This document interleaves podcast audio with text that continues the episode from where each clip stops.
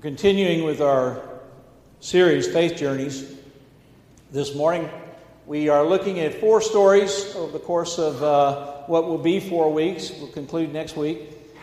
Four stories that all occur in the Gospel of John, that all are a significant part of that narrative of, of John's theology, of John's expression of what it means not only to recognize Jesus and the importance of that, but also some of the, uh, the consequences of our ignorance or of our rejecting uh, God through Jesus Christ when we encounter Him. So this morning, we're looking at a man uh, blind from birth. It encompasses the entire ninth chapter of John, and I've suggested to you each Sunday previous to uh, the following Sunday that you read along. Either if you haven't had a chance to read it before, you can follow along with the story by using one of your Pew Bibles. Next Sunday, we'll be looking at Lazarus. That's the 11th chapter of John. But this morning, as a way to kind of get us started, we're going to look at some uh, focus verses that uh, really conclude the story that's in the ninth chapter. So, verse 35 through 30, uh, 41, I want to read to you. Jesus heard that they had driven him out. He's talking about the blind man now. Jesus had heard that they had driven this man out, no longer blind, he can see. And when he found him, Jesus finds him, he said, Do you believe in the Son of Man? And he answered, And who is he, sir? Tell me so that I may believe in him. Jesus said to him, You have seen him, and the one speaking with you is he. He said, Lord, I believe. And he worshiped him. And Jesus said, I came into this world for judgment so that those who do not see may see, and those who do see may become blind. Some of the Pharisees near him heard this and said to him, Surely we're not blind, are we? And Jesus said to them, If you were blind, you would not have sin. But now that you say, We see, your sin, your sin remains. That's God's word for us this morning. A quick uh, run through the story. The man that uh, Jesus encounters. First, the notable thing about the story in this ninth chapter is that when Jesus comes to the man, when Jesus sees the man, it's Jesus who responds. This is unlike most of the miracle stories in the Gospels. Because this man is not seeking Jesus, he's not uh, asking somebody to uh, take him to Jesus. He's doing what he did every single day of his life particularly and especially his adult life. He's sitting on a street corner. He's begging for food, for money. He's begging so that he can survive. He's blind. In the encounter, the first thing that happens is something that's typical of all of us. The disciples are with Jesus. They see this man blind, lying on a street corner, desperate, destitute. And the first question they ask is, Why has this happened? And they put it in before they can give Jesus and before Jesus has a chance to answer, they answer the question. Why has this happened? There must be some explanation to this. All of us do that. We hear of somebody, a good person, to whom a bad thing is, is going to happen or about to happen. They've gone to the doctor. They found out that they have cancer. And the first question that comes to our mind, the first question that might come to their mind, is why? Why did this happen to me? we hear of some horrendous disaster, the first question on our lips is why? How did this happen? Why did this happen? How could it happen? The disciples are no different. How is it that this happened to this man? Why is it that this happened? And before Jesus speaks a word, the disciples answer or offer him an answer. Was it this man or was it his family, his mother and father, who were sinners? Is that the reason that this man is blind? Is that the reason that he's afflicted? And Jesus' answer is challenging. Because what Jesus, when Jesus responds, he says, This man is blind in order that you may see God's glory. And as soon as Jesus speaks, then Jesus moves to the man. And in order so that everybody can know, so that nobody makes any mistake or misunderstands those who are present, those who are watching, so that they can know that what is about to happen actually happens, Jesus takes water, mixes it in the dirt, makes mud, puts it on the man's eyes. It's, vis- it's visible, it's tangible, you can see it. There can be no mistake about what's happening at this moment. Jesus is doing something. He puts the mud on the man's eyes. He tells the man to go wash in the pool. The man does. And as soon as he has washed the mud from his eyes, he can see. And anytime we get good news, and this is typical also, we go back to the, the to the doctor. We go to, a, to uh, ask our, our rehab person, person that's doing therapy with us. We have x rays. Is the bone healed? Is the hip okay? Is the leg okay? Is everything working or about to work as it should? And we find out yes. It's, it's good. You're looking good. It's getting better. We go to the doctor and, and get the word that you know, we're in remission. Or there's no sign of the cancer that was previously diagnosed. That makes us feel good. Very good. Excited. The man is blind. He can see. He's excited. And he's not see, you know, he's not doing anything other than what any of us would do, which is telling everybody what has happened. And the Pharisees find out. And so they want him to come and explain exactly what happened to him. So, the man recounts the story. Now, the first thing that happens in the story is that we find out that Jesus did this. This occurs from verse 31 to about verse 40. First thing that the Pharisees bring up is well, you know what? This happened on the Sabbath. Jesus healed you on the wrong day. That can't happen. That can't be. Everybody knows that you know you're a sinner if you do these kinds of things that sinners can't make blind people see. So what really happened? Were you really blind from birth? Because we know it couldn't happen the way that you said it happened. Because it's the Sabbath.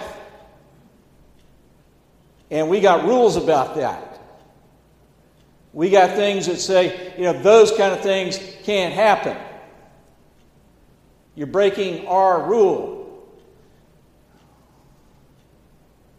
The guy says, uh, you know, what can I say? It's as I, it's, it's as I spoke. It's as I said. This is how it happened. You know, the Pharisees are concerned about, uh, they want to be right. So sometimes in our life, oftentimes in our life, we can be so concerned about being right that we don't want to be well. We don't want to hear the truth. It disrupts our sense of what we've already figured out. This is the way it's supposed to happen. This is what's right.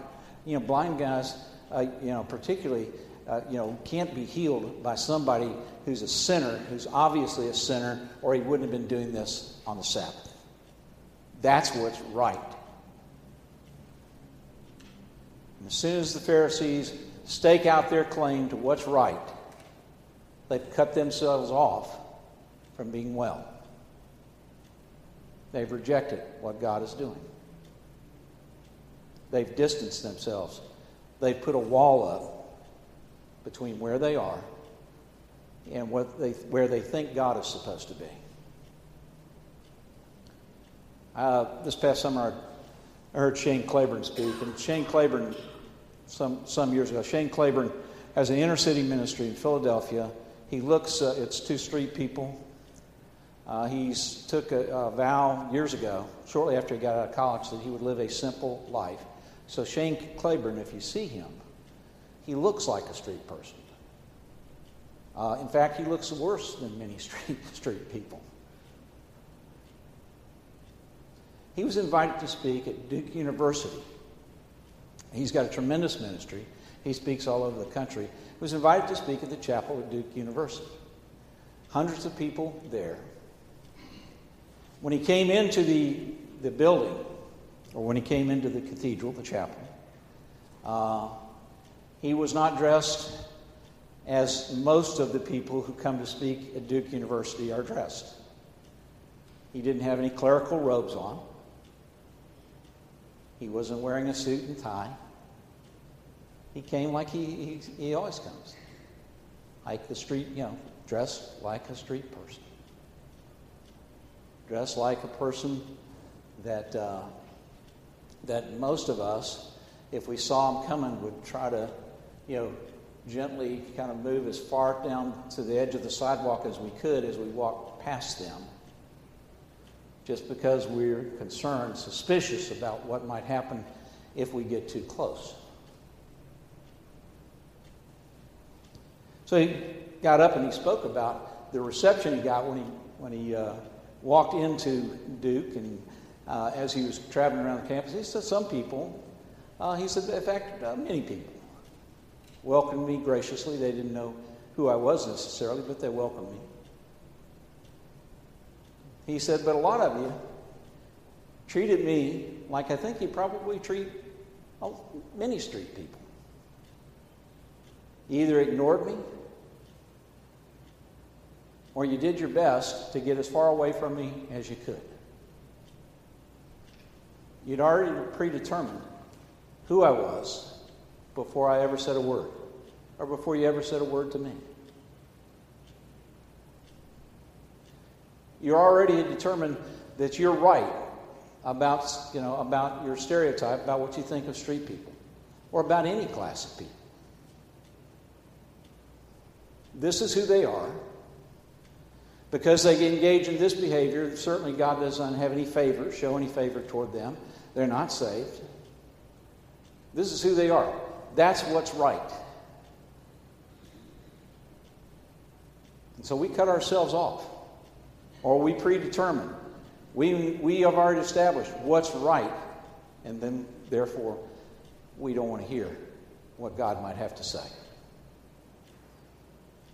who God might use, what God might do. We've already decided. Would you rather be right, or would you rather be well? Would you rather hear what God is doing? and can do. Well, so convinced were the Pharisees that this man was not telling the truth, they even called his parents in. Tell us the real story. What really happened to him? Parents are so afraid of being sent out of the synagogue because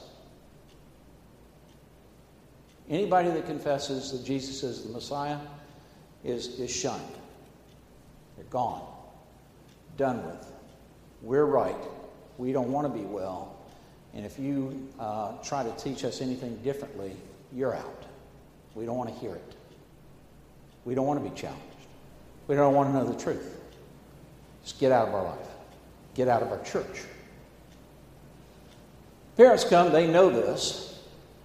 All they uh, can testify to is they, what they know. And they say, well, we know that he was blind. He was blind when he was born. We know that. But all the other stuff, you know, about what happened to him, you're going to have to ask him. We don't really know. But we do know that he was blind when he was born. Pharisees, they're not quitting. And you know what? People are dead sure they're right, don't want to hear anything else, they don't ever quit.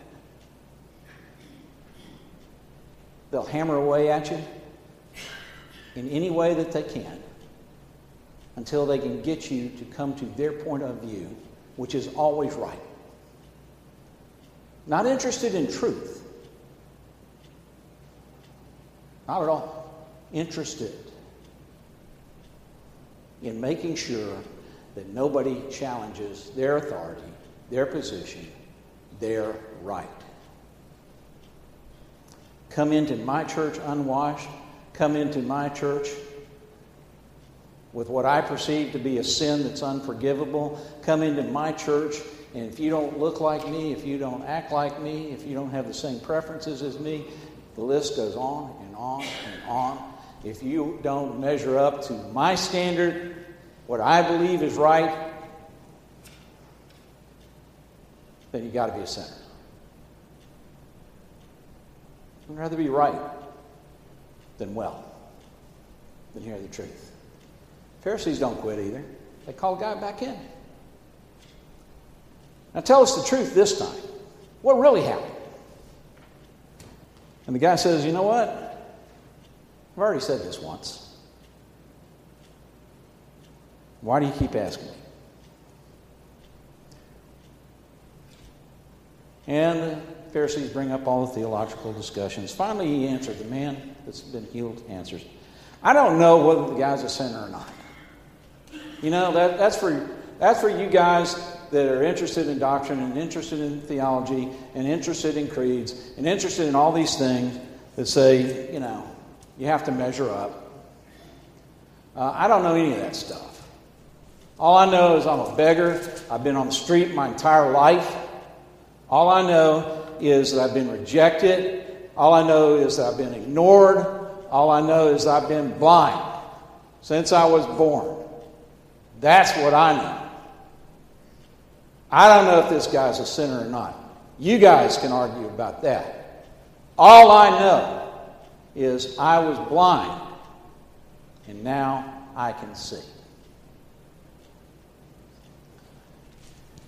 Now, the other interesting thing, the way the story concludes with the verses that we just that I just read a little while ago,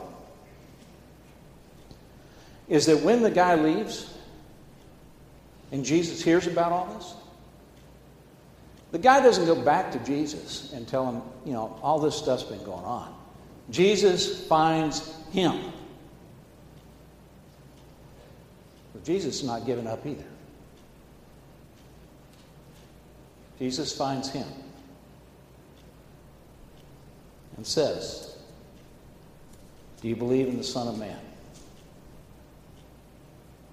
And the guy says, Tell me who it is. Explain that to me. Tell me who it is. I'll believe. Jesus says, You're looking at it.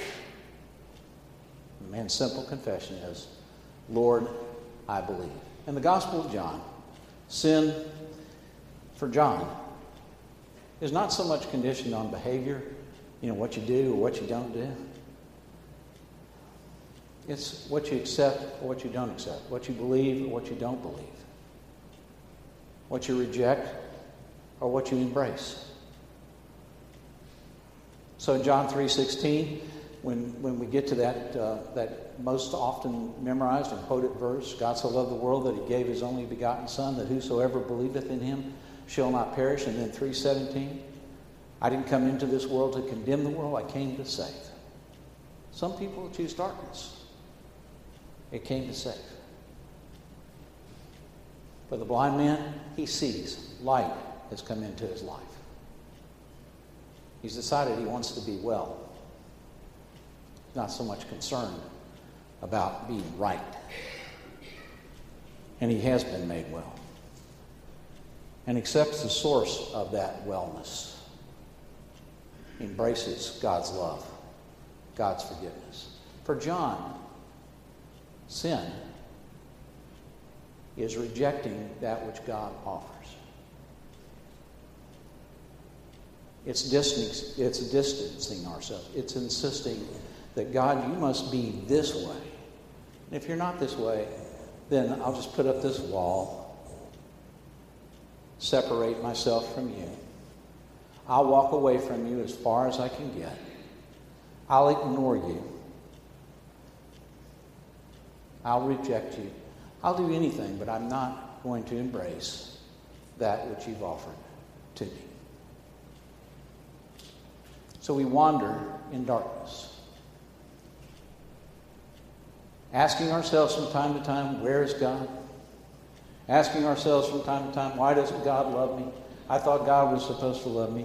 When all along, the problem is not with God, the God who's already said to every single one of us, to all of creation.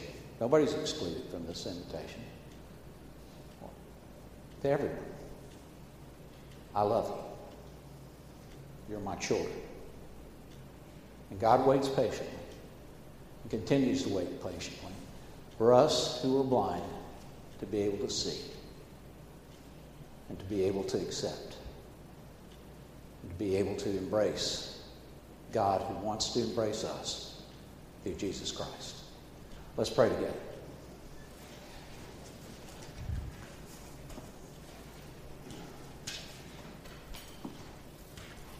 Dear God, we thank you for your grace, for your mercy, and for your love. These things that we know through Christ Jesus. Lord, you reveal that to us. And Lord, uh, help, help us to drop the scales from our eyes. Help us to open our hearts, our eyes, our arms, and receive your love and your grace. Grace that's greater than all our sin. It's in Christ's name. Amen.